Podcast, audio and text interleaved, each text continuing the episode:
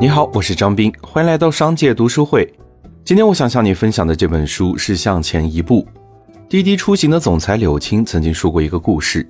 他的一位女同事在考虑了家庭、孩子之后，放弃了一个绝佳的升迁机会。这个机会最后给到了一位不那么优秀的男同事。这样的事情其实常常在职场发生。对于现代女性，在成长过程中总要做出一个又一个的选择，而每一个都显得无比棘手。一不小心，似乎就要错过人生的另一种可能。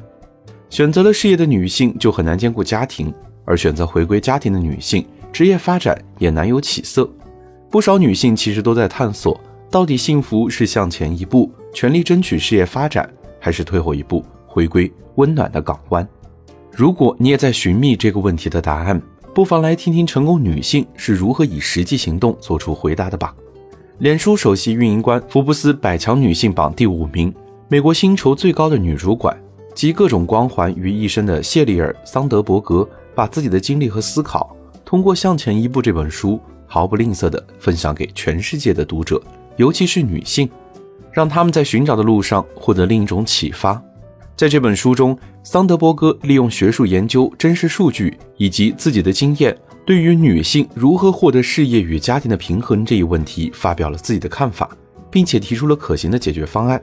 除了给女性职场建议，更重要的是，它能让女性甚至男性了解到，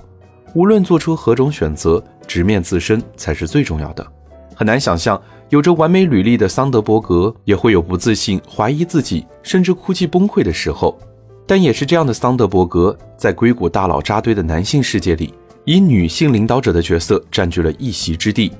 所以他关于如何建立自信、如何热爱自己所选择的生活的建议就显得无比真诚，尤其是对每一个在平凡生活中努力寻找出路的女性来说更是珍贵。在桑德伯格看来，不论女性或是男性，真正让人心仪的不一定是他们的外貌，也不一定是他们的气质或才华，而是他们如何看待自己，如何活成自己想要的样子。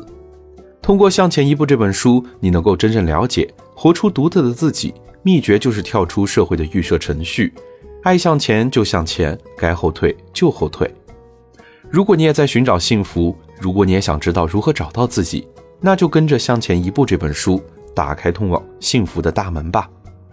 好了，如果你想收听更多的内容，欢迎订阅。让我们在一年的时间里共读百本好书。我是张斌，我在商界读书会等你。